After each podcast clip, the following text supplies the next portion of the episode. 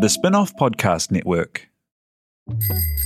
Ready to rediscover the joys of cycling? With over 300 kilometres of cycle paths across Tamaki Makaurau, jumping on your bike and going for a ride is such a fun way to discover the city from a different perspective. Cycling is getting more and more popular across Auckland, so now's a great time to join the hype and give cycling a go. Head to at.govt forward slash cycling to find your nearest cycleway today. Are you making the most of your KiwiSaver investment? Generate is an award winning KiwiSaver provider with a track record of strong long term performance. Making a smart decision now could add tens of thousands of dollars by the time you reach retirement. Book a no obligation chat with a Generate KiwiSaver advisor today at generatekiwisaver.co.nz slash get advice. A copy of the product disclosure statement is available at generatekiwisaver.co.nz. The issuer of the scheme is Generate Investment Management Limited, and of course, past performance does not guarantee future returns. Have you been watching that Netflix Yes. documentary? Yes, and now I'm like free T Pain and Manoa Tia T Pain all day. Let's do that. Can you chuck some auto tune? Yeah, I can make that. He can do that.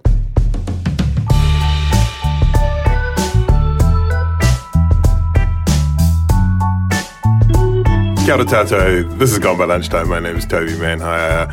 No mai haere mai. Hello, Annabelle Lee Mather. Tēnā koe, Toby. Tēnā koutou. Tēnā koutou. Tēnā we, tātou uh, katoa. we are also welcoming, before I get to Ben, Ti here, who's uh, on the tools uh, with us and has joined the spin-off team. Very glad to have him.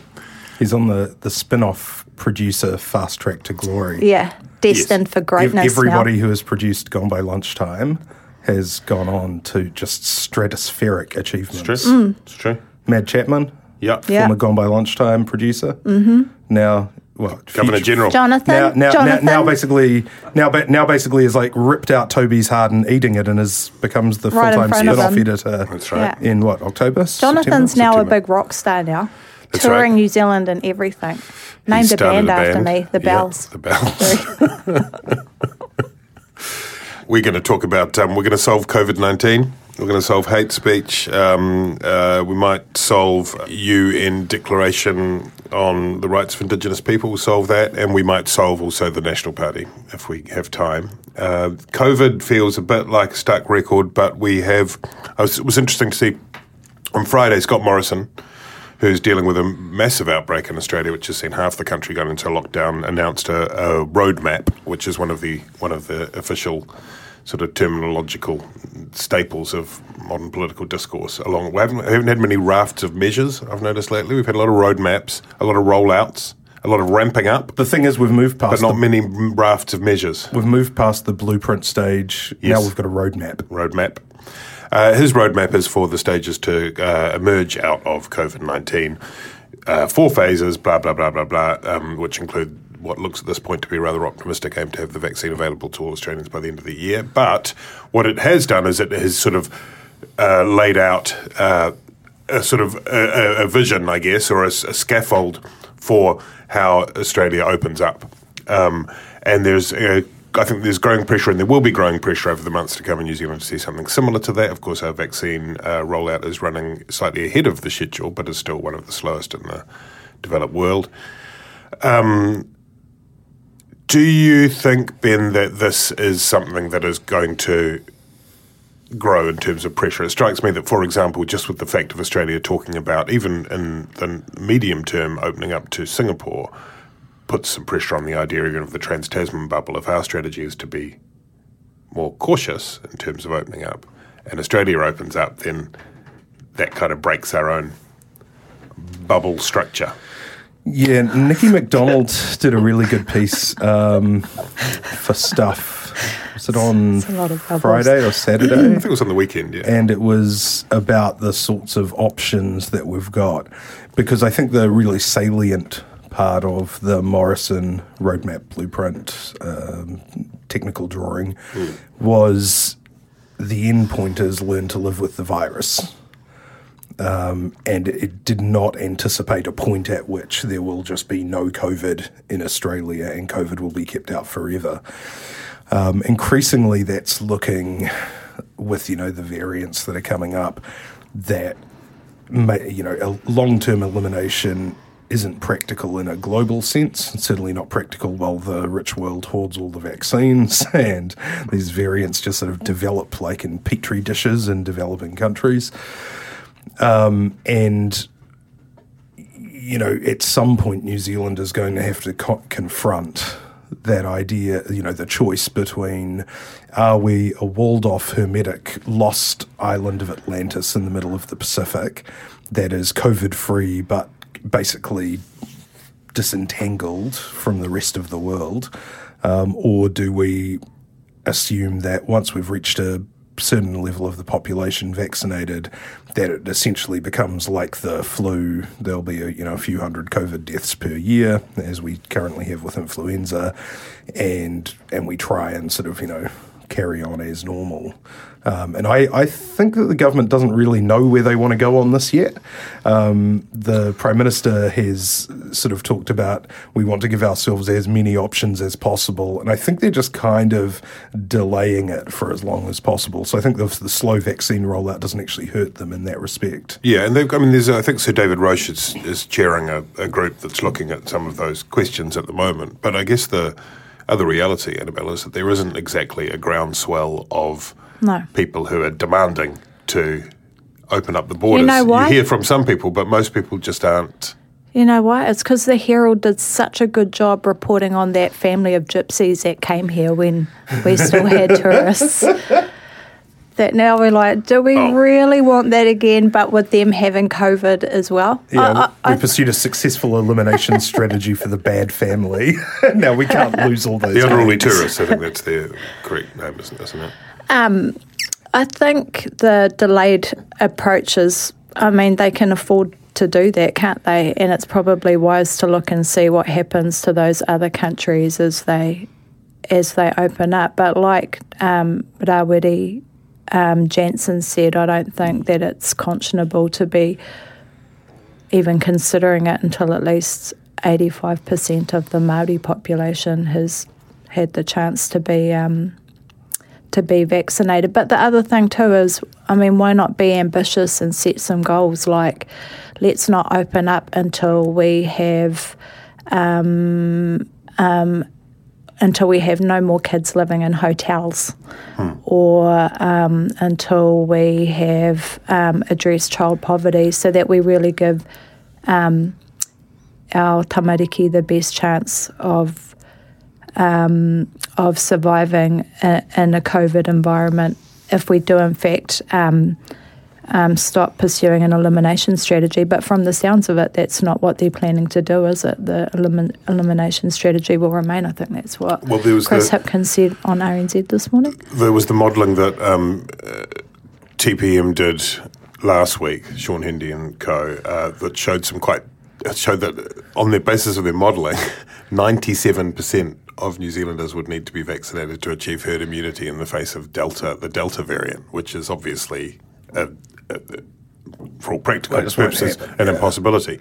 But I think also there's a sometimes a there's a, it's that, that that's based on the idea that you just open up completely and you have no measures, and th- that herd immunity is predicated on basically having nothing, not a not a face mask, not a social distance, but also presumably what will happen in the real world is you will have things like opening up to you know green, orange, red countries in terms of their risk uh, profiles, Vaccine uh, passports, vaccine passports, s- isolation at home. These are the, some of the things that, that Morrison talked about, actually. I mean, it was kind of a weird thing for him to be doing while the COVID was kind of streaming down the streets of Sydney. But the uh, that, that is one of the realities is that 14 days in a MIQ facility might turn into seven days if you've got two doses of, a, of an approved vaccine and then seven days at home, for example. You know, there are, there are ways that will it'll start to shift, right? Yeah, and I think, as Annabelle said, you know, in New Zealand there isn't this kind of real groundswell for it. Most people do actually seem pretty perfectly happy to adopt this kind of sort of little New Zealand sort of mindset, um, where we just live blissfully away from the rest of the world. Um, it's, it's not really a realistic option long term. I think that's true, but I think also there is. I mean, just this is taking on a very. Take, this is only anecdata, But when I talk to people who aren't glued to the COVID updates anymore because they have life to get on with, they start they talk about how they that trip they'd put off they're going to do next year, and I don't think you are. The, the You know, pressure there is is going to come from the, the- middle classes who are missing their, Yeah. their yearly uh, overseas trip. In particular, where the government has really benefited and what's been really good for the sort of morale of the team of five million or whatever has been we've had the photos of you know thirty thousand people at a Six60 concert. Um, everyone in America is masked up, stuck at home the government, you know, in, in that sense, the government's been bought a bit more time by the resurgences, thanks to Delta, um, especially in the UK. In the US, uh, things actually seem to be going along pretty well um, in terms of their reopening up. Um, in the UK, they seem to have basically given up and they're sort of like, well, we'll keep vaccinating, and in the interim, a bunch of people will die from the variant. Um, but at the same time, the images that we are getting over here will be more and more of life as normal in countries that we consider our peers. And at that point, I think the FOMO might start kicking in, uh, with particularly the voters that Labor are most interested in. I think we need to remember too that we have an additional responsibility to our Pacifica whanaunga because New Zealand is a gateway to the Pacific. So really, until they've they've managed to get all of their um, populations adequately vaccinated as well, um, and uh, you only have to look at what's happening in Fiji now. Absolutely heartbreaking to see how COVID can rip through a Pacific island. um, particularly with outlying areas that are affected there, where the normal sort of systems and approaches that would take place in a place like New Zealand are much harder, just because of the, you know, the facilities and the infrastructure and outlying. Yeah, Even stuff like having enough ventilators and, you know, all that kind of basic hospital gear that we take for granted here. We need to, I suppose, talk as a as a podcast, as Gone by Lunchtime executive editorial board about this. It feels like these hate speech proposals feel like a direct attack on our ability to come together and, um, you know, Talk about the boomers. Talk about you. I mean, Ben, you, you particularly, you like to wake up in the morning and uh, um, issue as many tweets as you can attacking Karens and boomers. I, Seems quite targeted. I was very disturbed uh, by the comments by the Justice Minister in his otherwise incredibly uninformative interview on The Nation, where he sort of really refused to commit either way um, on examples of what would count as hate speech. Hmm. And he said that, you know, attacks on boomers. Uh, you know, it would only count as hate speech if it was done, you know, if, if it was hateful commentary. That's Mine is all hateful. I was going to It's say, the- that's definitely you. I, and Even when it seems nice, it's hateful, isn't it? If you peel the layers back. Oh, underneath is just an icicle of Yeah. malice Yeah. that informs every one of my e- everything I do towards the hmm. elderly generation. Um, even the way you're looking at me now feels Oh, look, like hate speech. like like like if you know the, the MRI scan of my brain when I think of boomers is just like a Hieronymus Bosch painting, just imagining their fiery demise.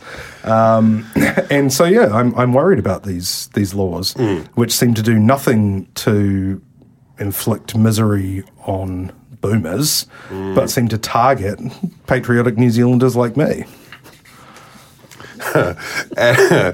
Annabelle, um, uh, this hate speech thing has kind of become hard to get a grip on. I mean, one of the things it's important to remember is these are proposals, right? Like it's not for better or worse. Maybe it's maybe it's been badly handled, and I certainly don't think that Kris Faafoi, who you mentioned, or even Jacinda Ardern were exactly um, uh, paragons of clarity in terms of the way they spoke about this. But there are a bunch of, I think there are five different laws that cover this sort of territory.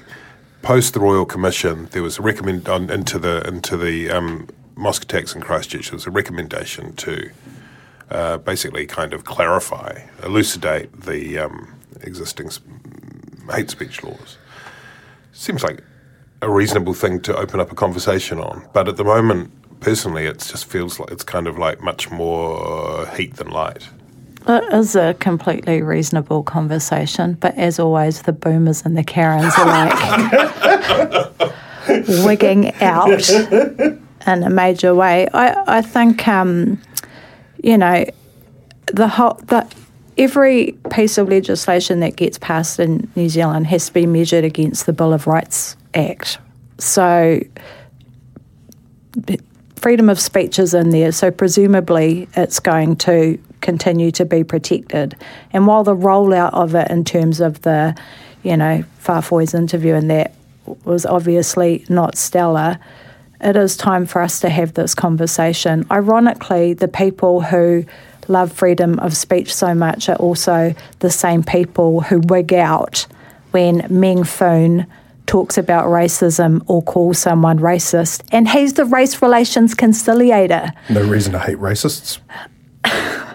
So, you know, the whole freedom of, of speech argument, it's an interesting one in the New Zealand context because freedom of speech um, is not applied equally because when, when Taika Waititi says New Zealand's racist AF, New Zealand wigs out mm. and the Free Speech Coalition remains silent.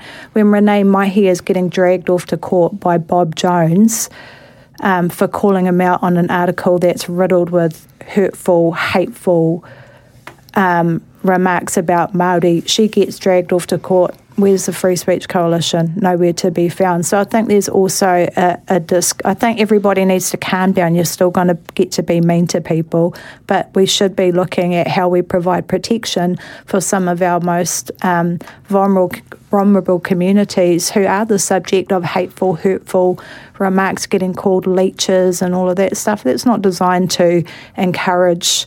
Um, conversation or aroha. It's just there to denigrate people, and the right to free speech doesn't exist on its own. People also have the right to live an unharassed life. So, mm. one of the, I mean, one of the things. I mean, I think that I agree with every word of that. I would also say though that one of the things that would be useful to add into the conversation, if it's ever possible to have a proper conversation about these things, is looking at proposals and proposed legislation, not in terms of the uh, government we have now and the authorities we have now, but in terms of one down the road which may be more authoritarian, not a fully authoritarian, but just more authoritarian in tone.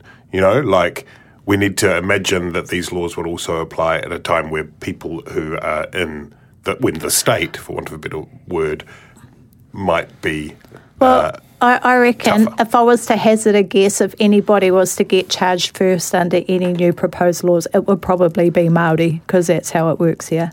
Oh, we'd, we'd, probably yeah. be the first to be discriminated against, but there should, but we still need to look at the. Um, it, it's still a process mm. w- worth going through.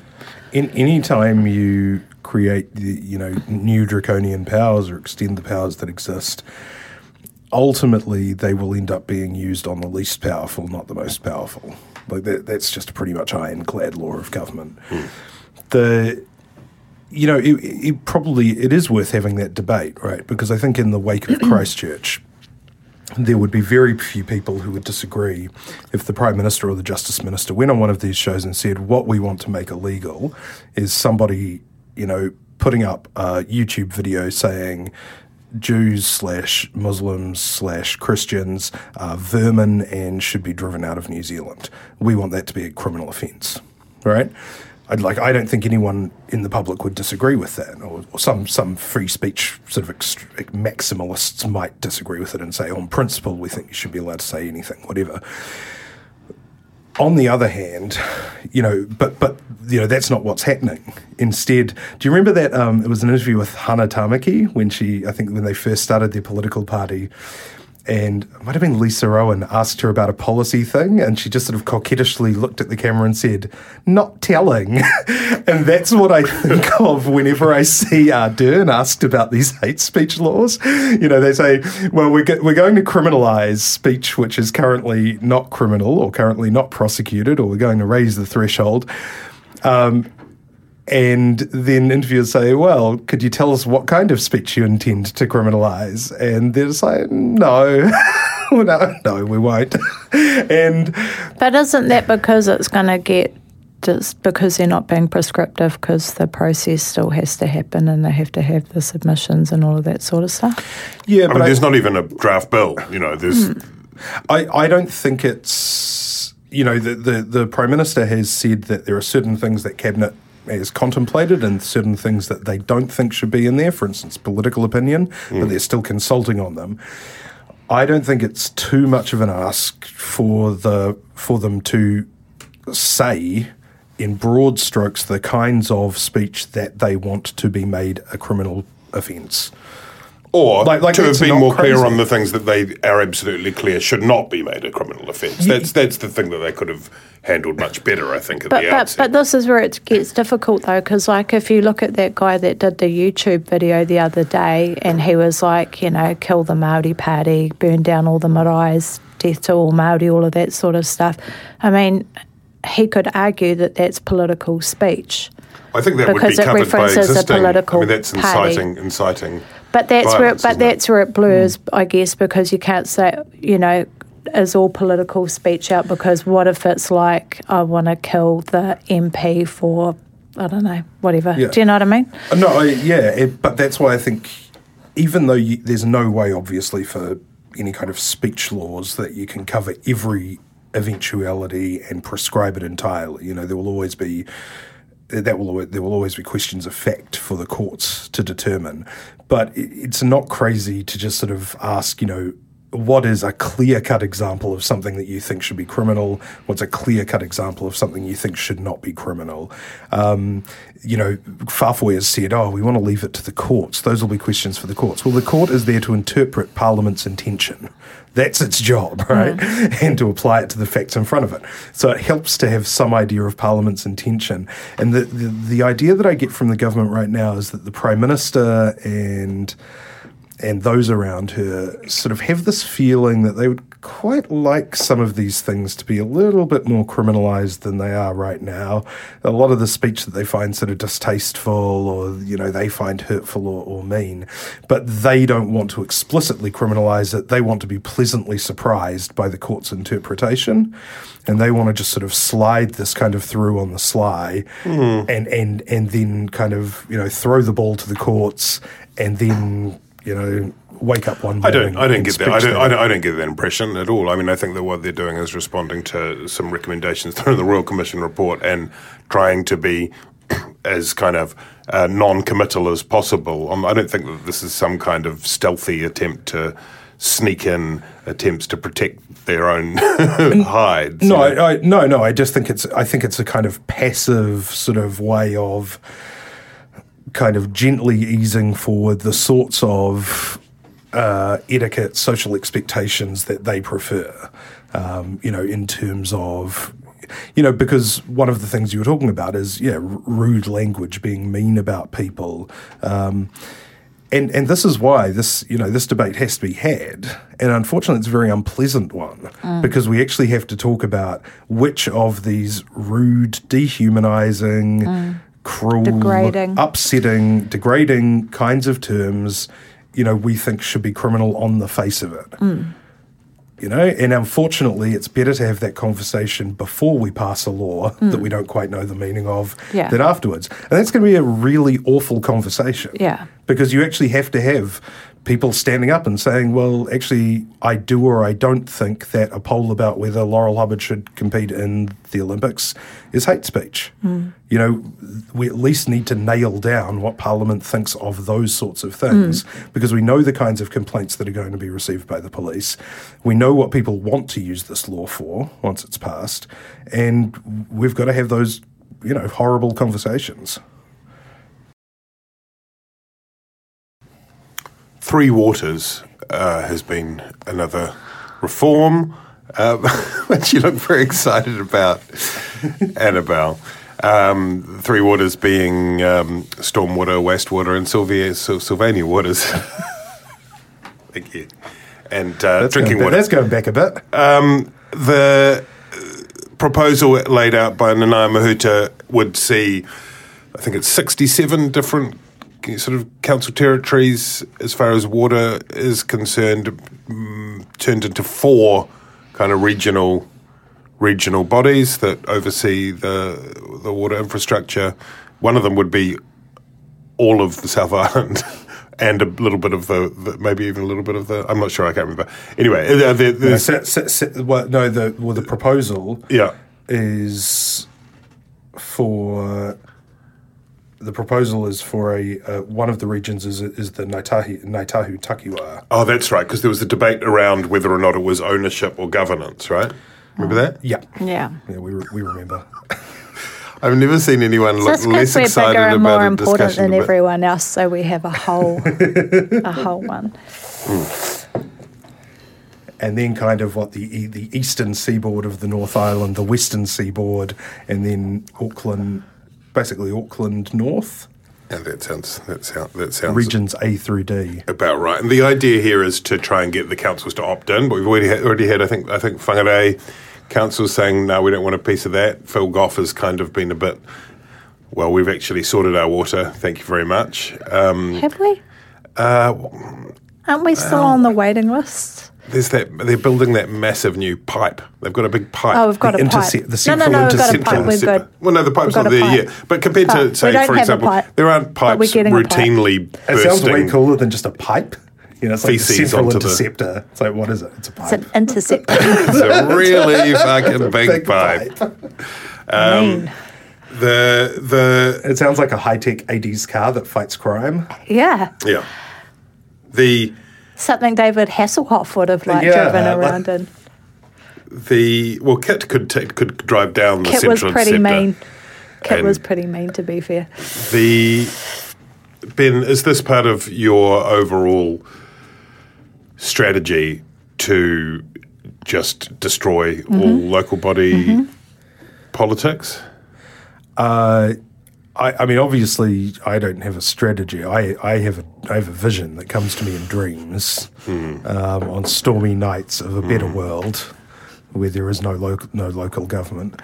Um, yeah, well, I, removing water, or well, not so much removing, because I think the proposal is that the councils in toto will still own these entities.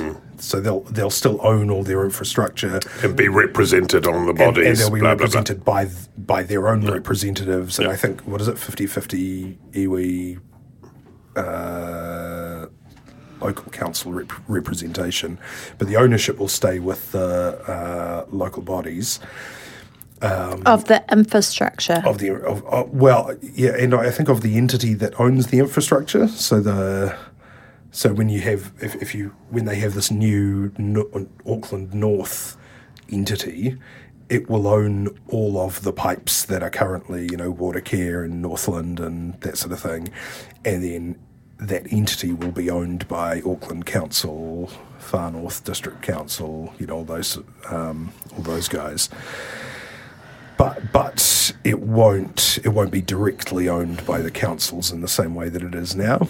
Um, but the the more important thing is that management and governance of that infrastructure will be taken away from you know directly the elected representatives who And- have made such a fucking dog's breakfast. And is that is that a theme? You know, because I'm just if you look at some of the things in this term, we're talking about the the removal of DHBs and one central organised national health service. You look at the kind of some of the uh, the national policy statements. Is that what they're called? You know, in terms in terms of what's being. Um, uh, what the councils being um, mandated to told provide gonna put six-storey um, six stories within a fifteen. I mean, is, is is this a theme of the government? Yeah, absolutely. And, Centralisation? and the RMA uh, reforms, um, which the these very very broad sort of non-detailed exposure drafts were released this week, and I think w- one of the things that the government was suggesting was that um, uh,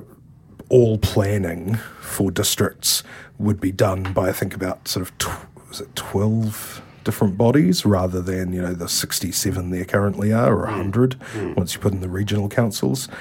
Um, and and there would be a lot more sort of um, yeah the, it would be centralized on a regional basis so yeah, ab- absolutely. They're definitely uh, taking steps to get rid of this sort of very highly localized um, resource and infrastructure responsibility that the councils have currently, um, which is probably a good thing.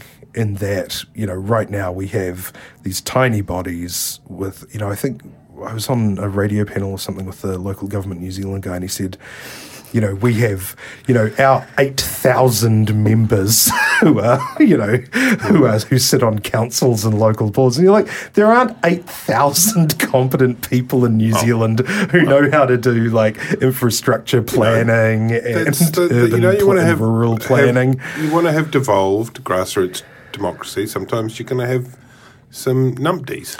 All, almost always, if you're basically selecting from a small town's small business people who have time to be mayor on the side of their butchery or grocer's business. Um, you know, they are sort of hollowing out um, the powers of local government, and it's it's not before time. Annabelle.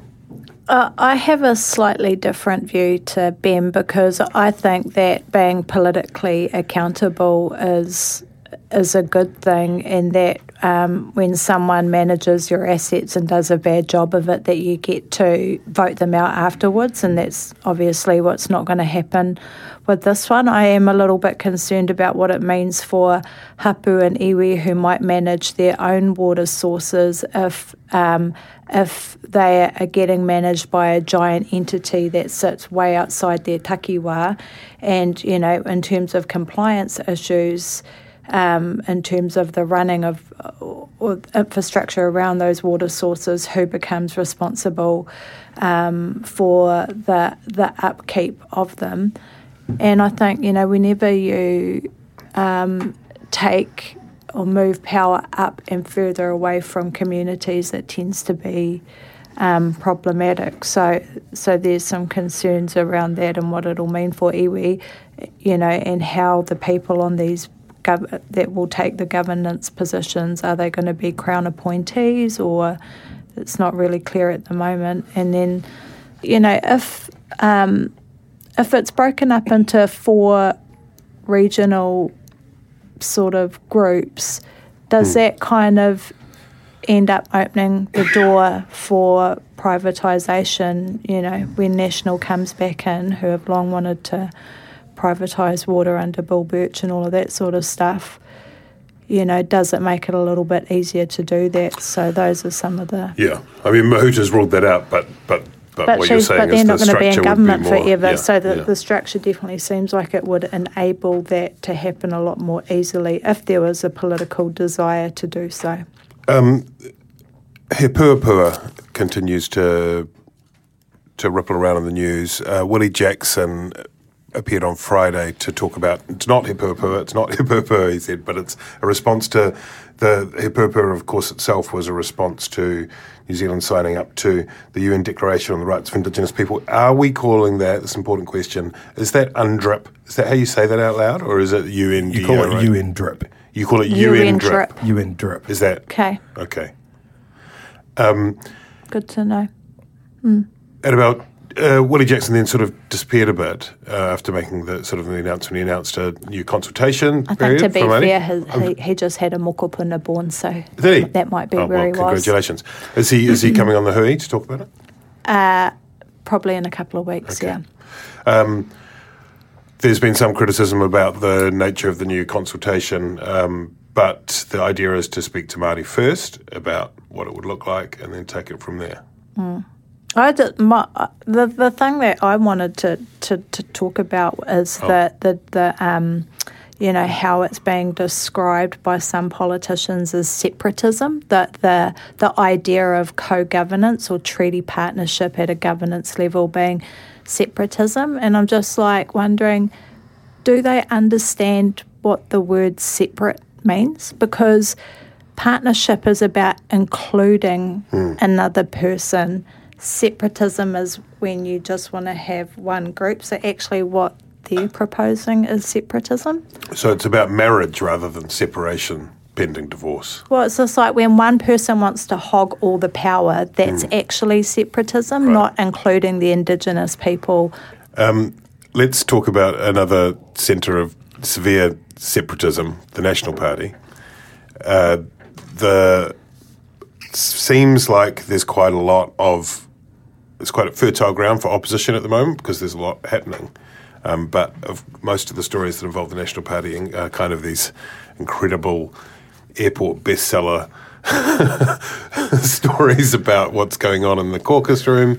We had um, Janet Wilson, who was the, the the the head of head of comms for uh, Todd Muller and then Judith Collins through the campaign. Um, who kind of I sort of sometimes watched her during the campaign. And it looked like she was almost completely Geez, you look very over it. all I'm going to say, but but um but you know uh, she she had some kind of had some sharp words for um, the current approach of the National Party. I was a little disappointed by that because I've got a lot of I've got a lot of respect for Janet.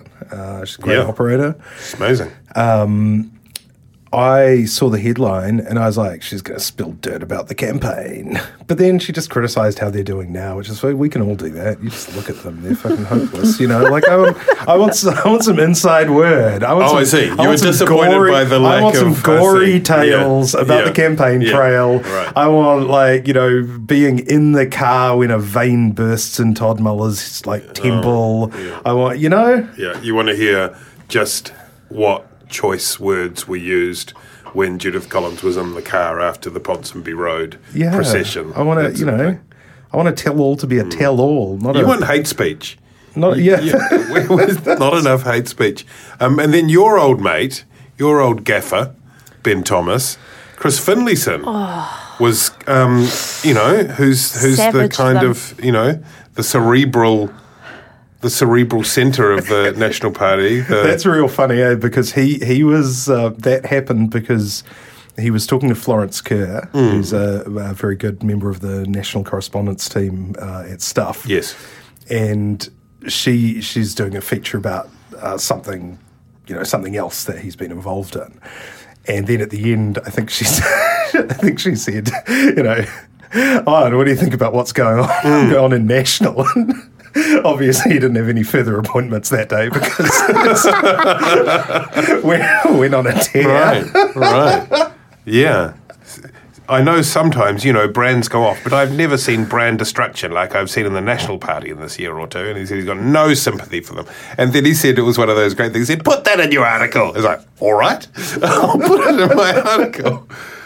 Um, it's a pretty. I mean, it, you sort of you see less of this sort of stuff than you, in in New Zealand. Just I think because of the size of, of the of, of the parliament than you do in like in Britain or in the US, where you get lots of, you know, they're the kind of old guard, the big beasts of the parties, sort of looking back and derisorily over the current crew. But that's quite. It's not good. I don't know if you've seen the National Party recently, but it's not good. Oh. it's, I mean, you know, well, it's, you know, is, is, is Chris Finlayson going to be hung, drawn, and quartered for telling the truth, Hmm. for re- refusing to, Free speech. yeah, Free speech, refusing to lie through his teeth and say things are going great with the old firm? Um, you know, I mean, the, but the the other interesting thing is that while you know it was pretty strong language, um, and a lot of people got like quite a lot of catharsis out of it. Again, it didn't tell you anything that you don't already know just from looking at them, right? Which is, um, I thought it was interesting that some people saw that as a really searing condemnation of Collins and her leadership, when in fact what I took from the published comments was, um, what the hell is Peter Goodfellow still doing there? Right. you yeah. know, Yeah. um, in terms of the candidate selections and just this this overwhelming sort of slop bucket of losers that they've had to contend with as either candidates or MPs that have to just be sloughed off into the street when, whenever their texting predilections or identity theft come to light. Annabelle, one of the suggestions made by Claire Trevett, the, who's the now the political editor of the Herald, in her column on the weekend, was that what the National Party needs is it's Andrew Little. Like it needs someone who's kind of going to put in lots of engine room work and get things back to a place where somebody with more charisma can come in and, and, and then and then drive the thing through the through the ticker tape. Um, do you think that's the solution? What is your what is the Annabelle Lee Mather uh, prospectus for fixing the National Party, and what is your hourly rate? I think Ben's already said it. Like the fish rots from the head, so I think really it needs to start with Peter Goodfellow and the board. Had had we met last time we met for this podcast? Had the had Muller been excised? I don't think he had. I don't think no. he had. Eh? It was, In- we were still grappling with Nick? Smith. Yeah. And we, we were saying, you know, maybe Judith's just trying to get her eye in, just trying Right. to level herself out by Yeah. kneecapping someone. And um, and now it's just turning into sort of House of a Thousand Corpses in the Mm. parliamentary opposition wing. I mean, it is, you're you're in a you're in a bit of a pickle where your example setting is to excise to decapitate the the leaker because you need to show everybody that you can't have leaks and this is how it's going to be from now on and then every detail about that process is summarily leaked by other people in your caucus right Yeah, all look, I thought Claire's column was completely right. They need somebody to just, like Andrew Little did, just focus on the on getting the the caucus working as a unit, getting them disciplined, sorting themselves out internally, rather than trying to make a, a grand bid for to overtake Jacinda in popularity, which is, is not going to happen under the current leadership or any prospective leadership they have in their caucus right now. And look, there's a tiny chance that Judith's purge might do it. You know, I mean, lo- loyalty through ter- through a terror campaign can still be loyalty.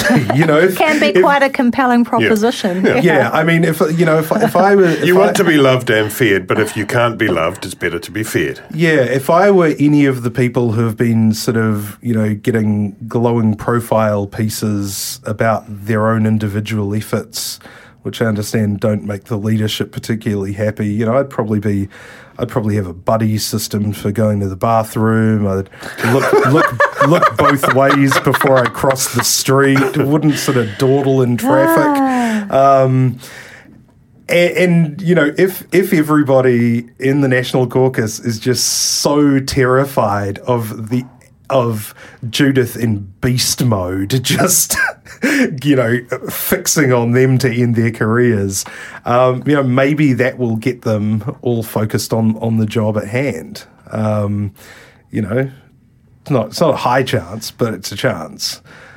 Thank you, Ben. Thank you, Annabelle. Thank you, Ti here. Thank you to spin off members who are very much the wind beneath our wings.